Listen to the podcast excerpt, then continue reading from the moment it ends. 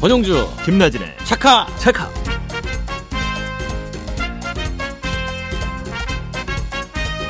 여러분 안녕하십니까 권영주 김나진 작가 작가 진행의 자동차 칼럼니스트 권영주입니다 네 안녕하세요 MBC 아나운서 김나진입니다 배달 많이 시키세요 아 없으면 못 살자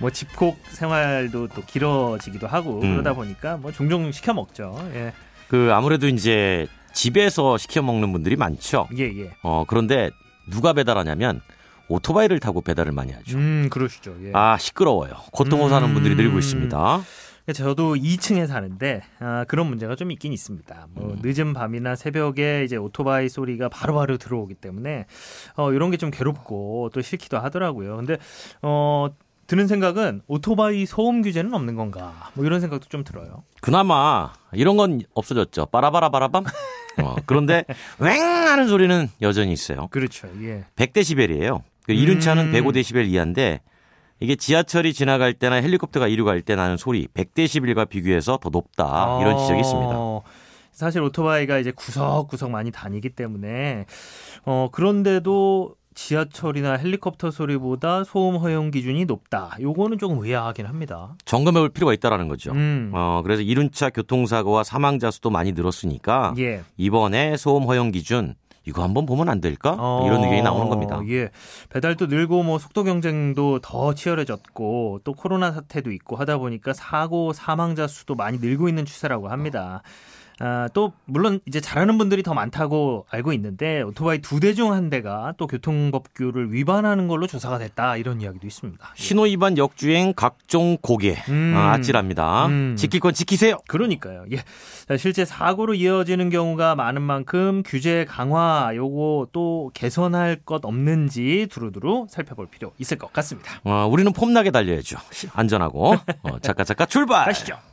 네, 들으신 곡은 어, 잔나비띠들이 잔나비띠들이 좋아하는 작전명 청춘. 잔나비띠 많이 있잖아요. 저요. 네. 어, 차카차카 이제 본격적으로 달려야 하는데요. 참여 방법 알려드리면서 출발합니다. 차카차카 홈페이지 청취자 참여 게시판이나 짧은 건 50원, 긴 건 100원의 정보 이용료가 있는 문자메시지 샵 8001번이고요. 무료인 스마트 라디오 미니로 자동차와 관련된 질문과 일상의 다양한 사연 보내주십시오.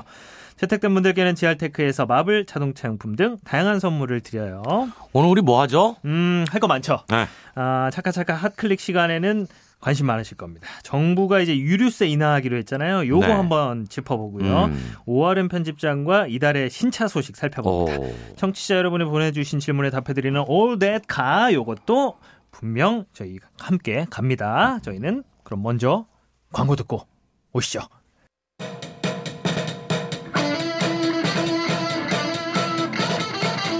권용주 김나진의 차카차카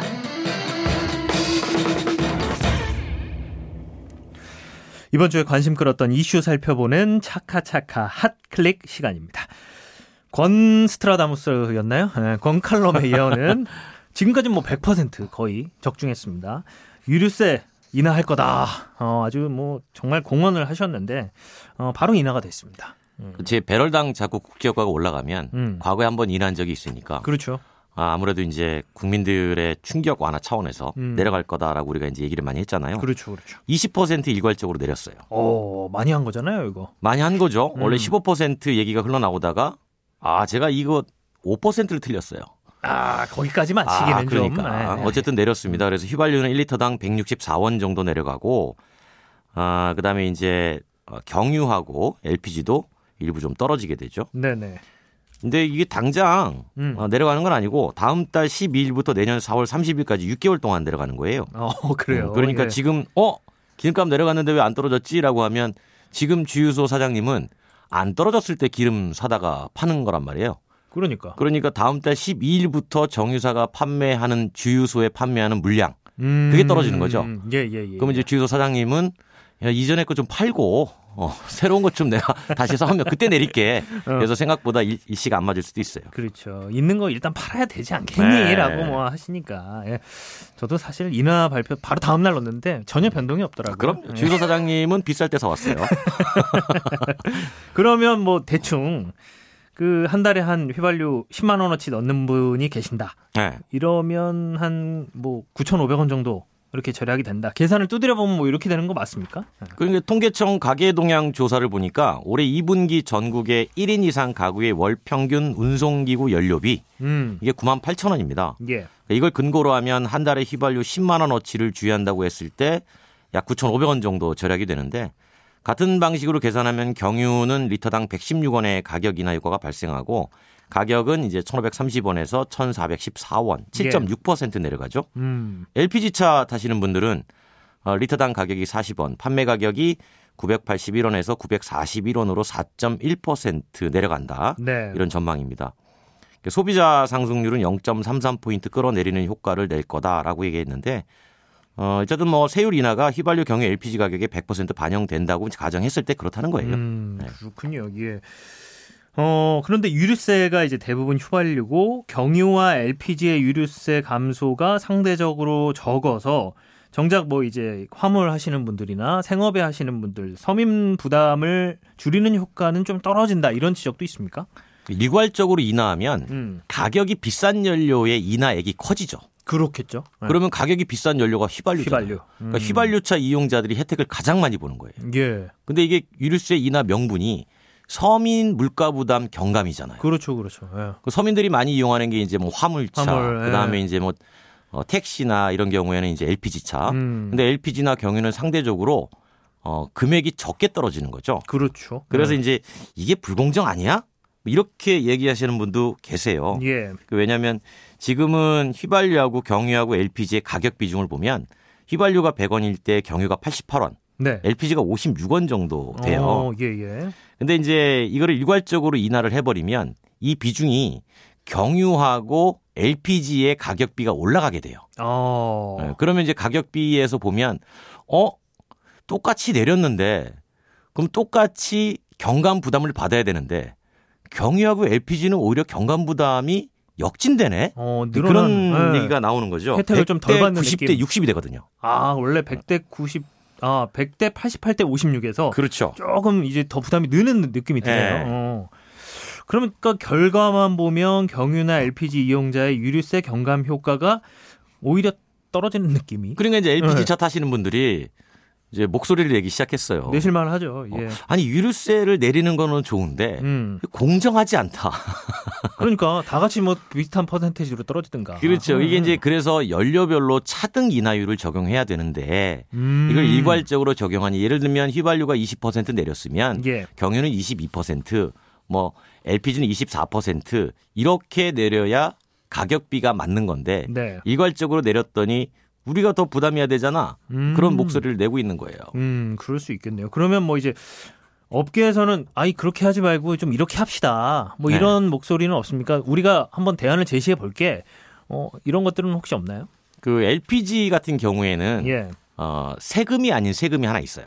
어, 어떤 판매 거죠? 부과금이라고. 판매 부과금. 네, 근데 이번에 내릴 때 이 판매 부과금은 정확하게는 세금이 아니니까 이 금액이 포함이 안 됐습니다. 아, 그러면 거기서는 인하가 안 되는 거예요? 그렇죠. 그러니까 어. 이제 판매 부과금까지 넣어서 인하를 시켜주면 예, 예. 조금이라도 더 떨어지는 거 아니냐. 근데 그것도 일종의 준조세니까 예. 그걸 넣어서 가격비를 맞춰달라. 음. 이게 우리가 지금 에너지 세제 개편을 사실 두 번 했거든요. 예, 예. 이게 원래는 2000년에 100대 47대 26이었습니다. 오. 그런데 경유하고 LPG 세금이 오르면서 100대 75대 60으로 조정이 한 번 됐었고 2004년도에 경유 승용차 판매 허용을 앞두고 어 디젤차 많아지면 환경 오염에 문제가 돼. 그렇죠. 그래서 100대 85대 50이 되도록 맞춘 겁니다. 디젤이 좀 올랐군요, 또. 근데 네. 지금 이제 가격이 뭐 유종별로 편차가 있으니까 음. 지금 100대 88대 56 수준에서 유지가 되고 있는데 이런 상황에서 유류세 일괄 인하는 결과적으로 경유와 LPG 사용자의 비용 부담 축소 효과가 상대적으로 작다. 예. 그런 점에서 불만이 나오는 거죠. 음. 권칼럼이 항상 이제 뼈 있는 일침 어, 날려주시는데 어떻게 해야 될까요? 음. 어, 기름값이 얼마나 민감하냐면 음. 1원 오르고 내리는 거에 어, 얼- 어마어마한 국민적 저항과 찬성과 반대가 네. 존재합니다. 저도 저항을 합니다. 예, 그래서 일본 같은 경우는 어떻게 하냐면 어떻게 합니까? 기름값이 올라가면 자동적으로 내려가요. 유류세가. 예, 어, 기름값이 일본은 제도적으로 자동으로 그렇게 만들어 놨습니다. 아, 예, 반대로 어, 기름값이 떨어지면 네. 유류세가 다시 올라가요. 오, 그러니까 그냥 일정 기준으로 자동이군요. 만들어 놓은 거예요. 오. 그래서 우리도 그렇게 해서 만들 필요가 있다라는 거예요. 아예 지금 연동 정부가 요구. 인위적으로 조절하잖아요. 그렇죠, 그렇죠. 근데 일본은 물가 충격을 완화하기 위해서 국제유가가 올라가면 유류세가 내려가고 국제유가가 오. 떨어지면 유류세가 올라가게 해서 기본적으로 기름 사용자가 내가 앞으로 비용이 얼마가 들어갈 거를 예측하게 만들어 놨어요. 네, 그렇죠, 그렇죠. 그래서 음. 우리도 그런 제도를 도입해 볼 필요가 있다라는 게 저의 생각이죠. 아 수동 아니고 자동으로. 자동으로. 그렇군요. 아, 역시 건칼럼. 자, 아, 유류세 아, 인하에 대한 이야기 짚어봤고요. 조금 기다리시면 아마 주유소의 가격이 조금씩 내려가는 거를 체감하실 수 있을 것 같습니다. 아, 노래 한 곡 듣고 이어가죠. 어, Kiss from a Rose, 씰입니다.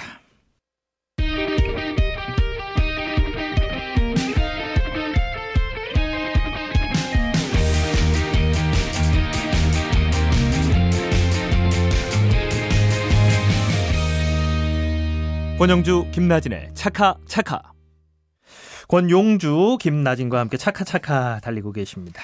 올데카 시간 질문 주세요. 어, 질문 드릴게요. 미니로 부다성님께서 주신 질문이에요. 어, 이번에 차량을 미니쿠퍼 JCW 차량으로 변경을 했어요. 네. 주유 시 옥탄가 90 이상 휘발유를 주유하라고 적혀 있던데요. 고급유 주유소와의 거리도 멀고요. 가격 차이도 좀 되던데 옥탄가 90 미만 일반유 주유 시 차량 컨디션에 크게 문제가 될까요? 라고 주셨습니다. 네. 지금 들으시는 청취자 여러분께서는 뭐 옥탄가? 음. 그럼 뭔데? 라고 하시는 분들도 계실 것 같은데요. 어, 명쾌한 답변도 해주시죠. 오늘 뭐 기름 특집인가요? 어, 계속 기름 뭔가 얘기하네요. 미끌미끌하네요. 예. 어, 기름 냄새 많이 나네. 음, 느끼하기도 하고. 음. 우리나라는 음. 석유 제품의 품질 기준과 검사 방법 및 검사 수수료에 관한 고시라는 게 있어요. 음. 거기에서 고급 휘발유하고 보통 휘발유를 구분합니다. 여기서 기준은 옥탄가고요. 보통 휘발유는 옥탄가 91 이상 94 미만 수준이 보통 휘발유예요. 어, 예. 고급 휘발유는 94 이상을 의미하고요. 근데 미국은 보통 휘발유가 옥탄가가 85에서 88이에요. 어, 우리, 우리보다 낮아요. 우리가 더 높게 쓰고 있네요. 지금. 프리미엄이 어, 어. 90 이상이고 어, 그래요. 캐나다는 87 이상이 레귤러, 91 이상이면 프리미엄이에요. 오. 음. 일본도 레귤러는 89 이상이고 하이옥타는 96 이상이고 예, 예. 유럽연합은 95 이상 제품을 사용하는데 이게 국내 고급 휘발유하고 비슷하죠. 음. 그러니까 부다성님은 이미 시중에서 옥탄가 91 이상의 보통 휘발유를 써도 충분히 무난한 수준이라는 거예요. 어, 이미 우리 쓰고 있어요. 그렇죠. 지금. 90 미만이 아니라는 거죠. 예, 그러면 예. 이제 말씀하신 것처럼 옥탄가가 뭐야? 뭐예요? 뭐 태우는 네. 건가? 어, 어디서 들은 건 있어가지고. 옥테인 넘버라고 하는 건데요. 연료를 엔진에서 태울 때 네. 이게 연료 품질이 낮으면 불을 붙이기도 전에 연료가 먼저 타버립니다. 그럼 뭐 효율이 떨어지겠네요. 이걸 노킹이라고 하죠. 예. 아. 그러니까 이 현상이 많으면 출력이 저하되고 심하면 시동이 꺼져요. 음. 그래서 노킹을 억제하는 능력을 숫자로 나타낸 게 옥탄값입니다. 예. 그러니까 영어로는 RON, 론값, 풀었으면 리서치 옥테인 넘버 이렇게 쓰는데 음. 그럼 대체 옥테인은 뭐냐 이거죠. 휘발유는 수백 가지의 탄화수소가 섞인 혼합물입니다. 한마디로 25가지 정도의 다양한 탄화수소를 섞은 비빔밥이라고 보시면 돼요. 어, 예. 그래서 각 탄화수소가 엔진에서 서로 다르게 연소하다 보니까 때로는 불꽃을 튀기기도 전에 타버리죠. 이걸 방지하는 게 옥테인이에요. 아. 그래도 나는 값비싼 고급 휘발유 써야 되겠다. 왜? 나는 좋은 차 샀으니까. 라고 하면 쓰시면 됩니다. 그런데 너무 비싼데? 그러면 고급 휘발유하고 일반 휘발유를 섞어 써도 돼요. 어. 어, 우리가 브랜딩 한다 그러죠. 예, 예, 예. 그러면 예. 둘이 브랜딩을 하면 옥탄가도 조정돼요. 아, 커피 이렇게 막 섞는 것처럼. 그렇죠. 그래서 어. 옥탄가 91, 92의 일반 휘발유 절반을 쓰고 옥탄가 96 이상의 고급 휘발유를 쓰면 옥탄가가 뭐 94, 95 이렇게 되는 거죠. 어. 음, 근데 예. 보통 휘발유도 한국은 옥탄가 90일 이상이라는 거. 어, 이제 여기서 어떤 걸 쓸 것이냐. 본인이 음. 선택하세요. 어. 뭐 그냥 쓰시면 되는 거 아닙니까?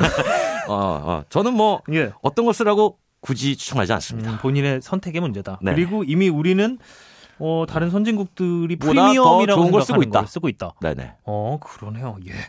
역시 오늘도 명쾌한 권칼럼의 답변이었습니다. 이렇게 권용주 김나진의 차카차카에서는 여러분의 참여를 기다리고 있습니다. 질문이 채택된 분들께는 마블 자동차 용품 등 소정의 선물을 드립니다.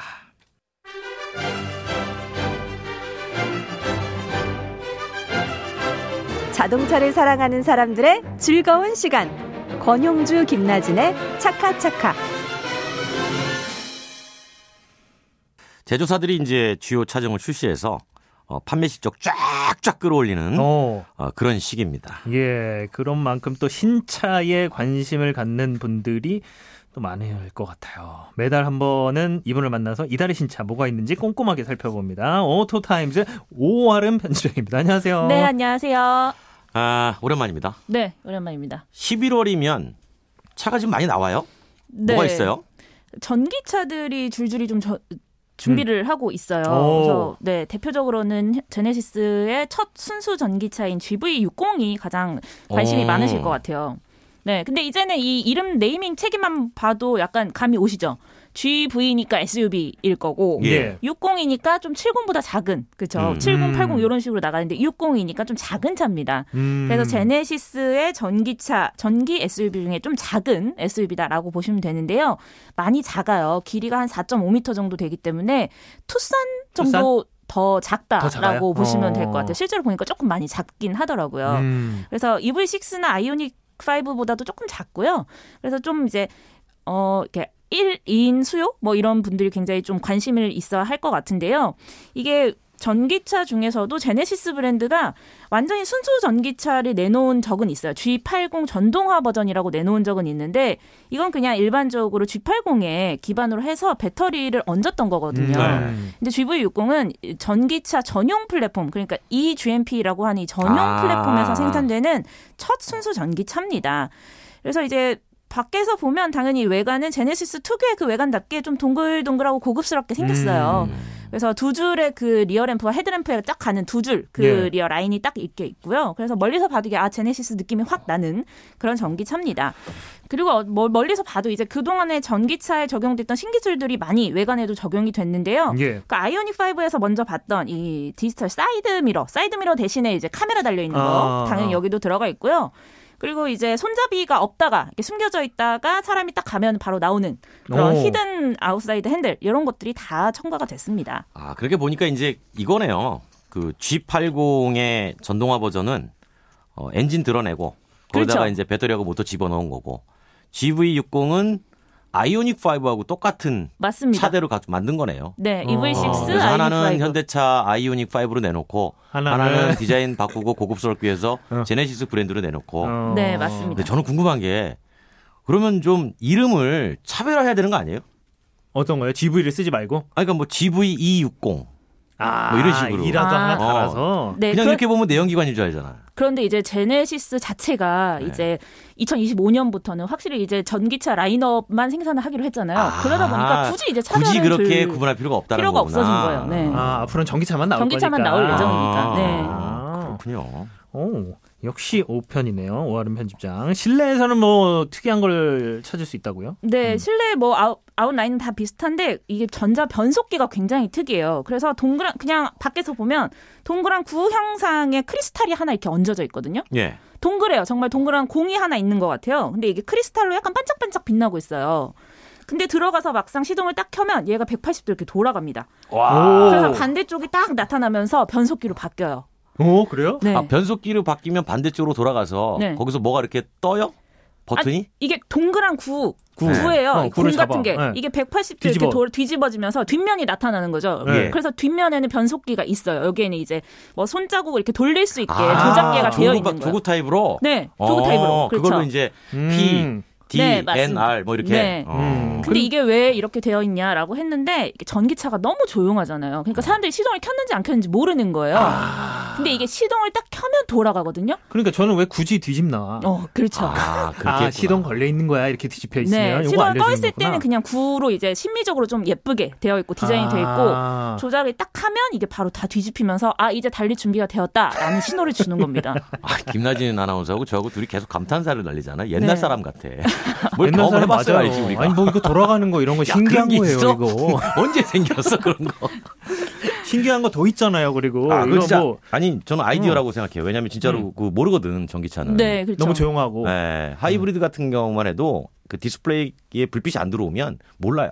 저도 초반에는 그래서 몇 번 껐다 켰다를 했는지 몰라요. 시동이 걸렸나 안 걸렸나 네, 모르니까. 다시 껐다 켰다. 예. 전기차는 항상 키 온이라니까 전기 온. 맞아요. 그러네. 어, 네, 그렇죠. 시동을 켜는 게 아니에요. 어, 아, 전원을 맞네, 넣다 껐다. 어, 오, 맞- 용어도 건칼럼이 새로 정립해 주니까 그러니까 앞으로 전기차 얘기할 때는 전원을 어, 넣었을 그러네요. 때 네. 이렇게 표현해 주세요. 시동이라고 하지 마세요. 시동이라고 하지 아, 마세요. 거기에다가 또 이제 뭐 얼굴 인식 뭐 이런 것도 됩니까? 네, 그러니까 차를 여닫는 방법이 굉장히 다양해졌어요. 그러니까 평소에는 이제 키로 하잖아요. 옛날에는 음. 자동차는 키만 있었는데 요즘에는 뭐 디지털 키가 나온 건 당연하고 이거는 이제 얼굴로 이제 음. 핸드폰을 열듯이 얼굴로 차를 엽니다. 그래서 자동차의 비필러 이렇게 중간에 있는 거 있잖아요. 앞좌석 네. 운전석하고 뒷좌석 사이에 있는 필러를 우리가 비필러라고 하는데 여기에 이제 카메라가 달려 있어요. 그래서 운전자가 이렇게 얼굴을 얼굴을 갖다 대면 열리는 거예요. 어. 어, 몇 명까지 인식해요? 이 두 명 아, 두 정도까지 명까지. 네, 인식이 된다고 어. 하고요. 또 이렇게 열고 들어가자. 모자를 써도 인식이 우선 가능하대요. 마스크, 모자나 뭐 마스크는? 안경 뭐 이런 것까지는 가능한데 마스크는 안될것 마스크는 잘 같은데? 모르겠네요. 살짝 마스크는 벗어야 안 될 돼. 것 같아요. 예. 어, 예. 그렇게 야, 딱 근데- 들어가서 어. 앉으면 또 시동은 어떻게 여는지 아세요? 지문으로 이렇게 딱 누르면 시동이 열립니다. 지문으로? 시, 동이 걸려요. 예. 음, 지문이야 뭐 요즘 디지털 도락도 지문 많이 하니까. 그렇죠, 네. 그렇죠. 음. 그래서 요- 그- 그렇게까지 이제 시동을 거실 수 있고 이 지문 인증 시스템은 차 내에서 이제 결제할 때 있잖아요. 이건 차 어, 내 어, 결제도 어. 가능해지기 때문에 뭐 카페나 드라이브스루 갈 때 이제 차에서 결제할 때 여기 딱 지문 누르면 바로 결제가 되는 음. 그런 시스템까지 이어집니다. 자동차 안에 그런 결제 기능들이 많이 들어가는 배경이 뭐냐면 어떻게 해서든지 자동차 안에서 탑승자를 이탈시키지 않기 위해서 음. 넣는 거예요. 차에서 안 내리게? 예, 그러면- 아. 그래야만 차를 더 쓰거든. 그래야 소모가 되잖아요. 그러니까 차를 바꾸는 시기가 빨리 오거든요. 여기서 1km 편의점 걸어가지 말고 차 타고 차 가는 타고 거예요. 가. 어, 그 앞에서 어. 결제하고. 그러면 아주 크게 크게 보면 어, 차 몇 대는 더 바뀌겠네. 근데 저는 여기서 궁금증이 드네요. 네. 얼굴이 두 명 인식한다 그랬잖아. 네. 음. 사진으로 다른 사람 사진을 가면을 쓰면 네. 아니, 현대차의 안- 보안 안 시스템을 되겠죠. 너무 무시하시는 거 아니에요? 아니 영화적 상상력이 막 동원 아 그렇지 않아요?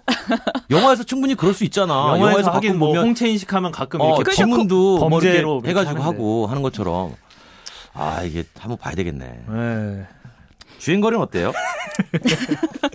주행거리. 예. 예, 뭐 동력계는 77kW 배터리를 장착을 해서 가장 기본의 경우에는 451km까지 주행 가능하다고 합니다.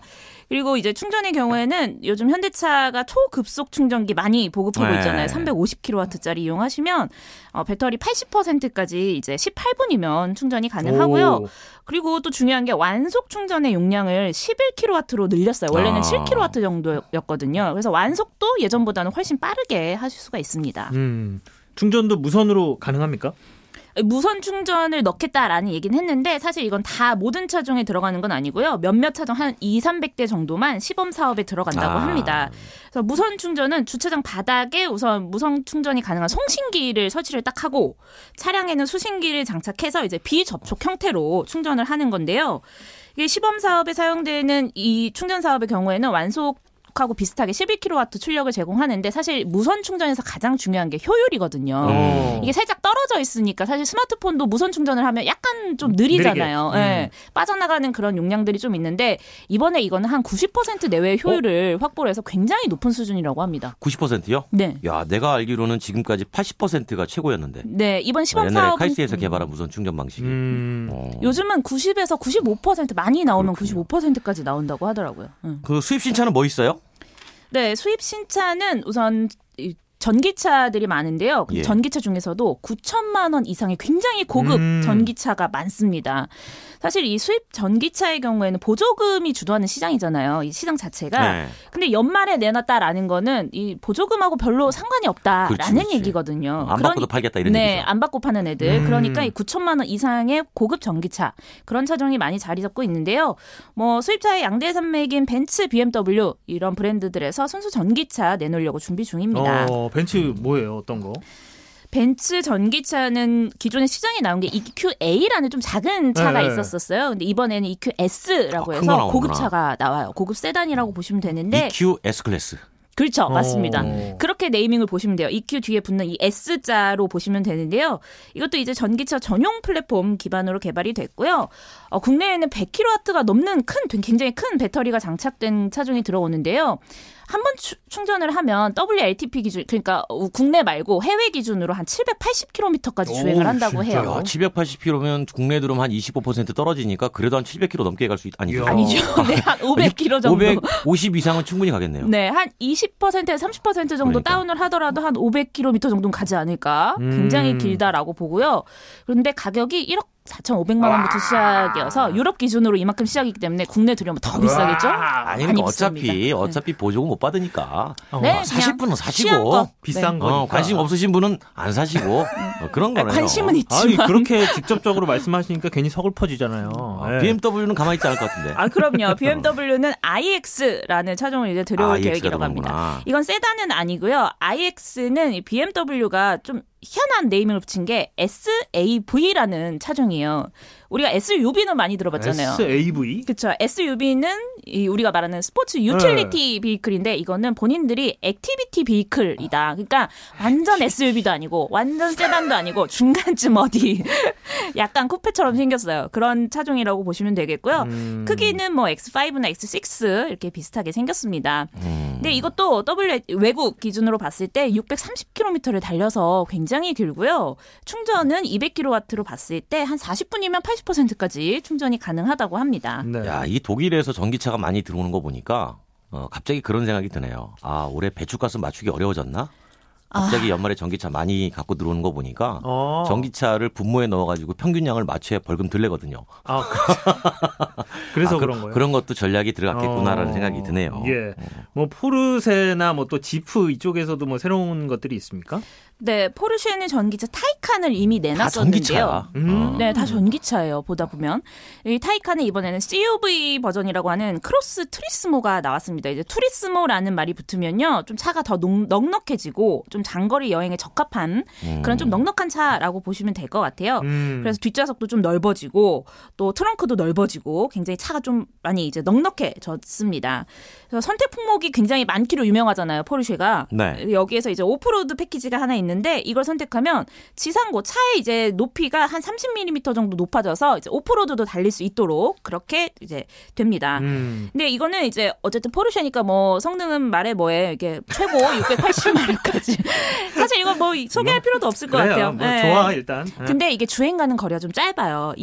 270km에서 한 어? 280, 90km밖에 안 예. 근데 돼요. 요거는 좀 그러네. 네. 예. 그래서 이 다른 차종들과 비교하면 좀 짧지만 어쨌든 포르쉐 전기차의 경우에는 좀 세컨카로 이용하시는 분들이 많기 때문에 이런 주행 거리를 굳이 그렇게 신경 안 쓰는 분들이 굉장히 많다고 하더라고요. 네. 음. 이 외의 차들 뭐 짧게 좀 설명해 주시죠. 네, 이 외의 차를 제가 너무 전기차만 소개해드려서 가솔린 차 하나 가져왔는데 네네네. 가솔린은 또 미국이죠. 그래서 지프에서 그랜드 체로키 롱바디 아. 버전이 하나 나왔습니다. 이게 원래 기존에는 뭐 이렇게 대형 SUV가 아니었는데요. 이번에는 5m를 넘어서 와. 좀 재탄생을 한 차입니다. 원래는 길이가 한 4.8m였는데 이번에는 5.2m까지 굉장히 커졌어요. 그래서 수입차 중에서도 아 3열까지 있는 7인승 차 타고 싶다라고 이제 생각하시는 분들이 많았는데 네. 그 동안에는 좀 선택지가 좁았거든요. 한번 좀 고려해 볼 만한 차종입니다. 네. 네. 많은 분들이 아, 설레는 마음으로도 뭐 계산기도 한번 두드려 보실 것 같습니다. 11월 출시될 신차 살펴봤어요. 오토타임즈 오하름 편집장이었습니다. 고맙습니다. 네, 고맙습니다. 요즘 요소수 품귀 현상 얘기 들어봤죠. 음, 예, 예, 예. 이게 요소수라는 게 디젤차 엔진에서 나온 질소산화물을 무해한 성분으로 바꿔주는 중요한 역할인데 이게 부족하면 엔진 출력 떨어지고 어떤 경우에는 시동 자체도 안 걸려요. 어, 예. 차를 세워놓는 상황이 생길 수 있다. 이게 최근에 큰 이슈가 되고 있죠. 음. 음.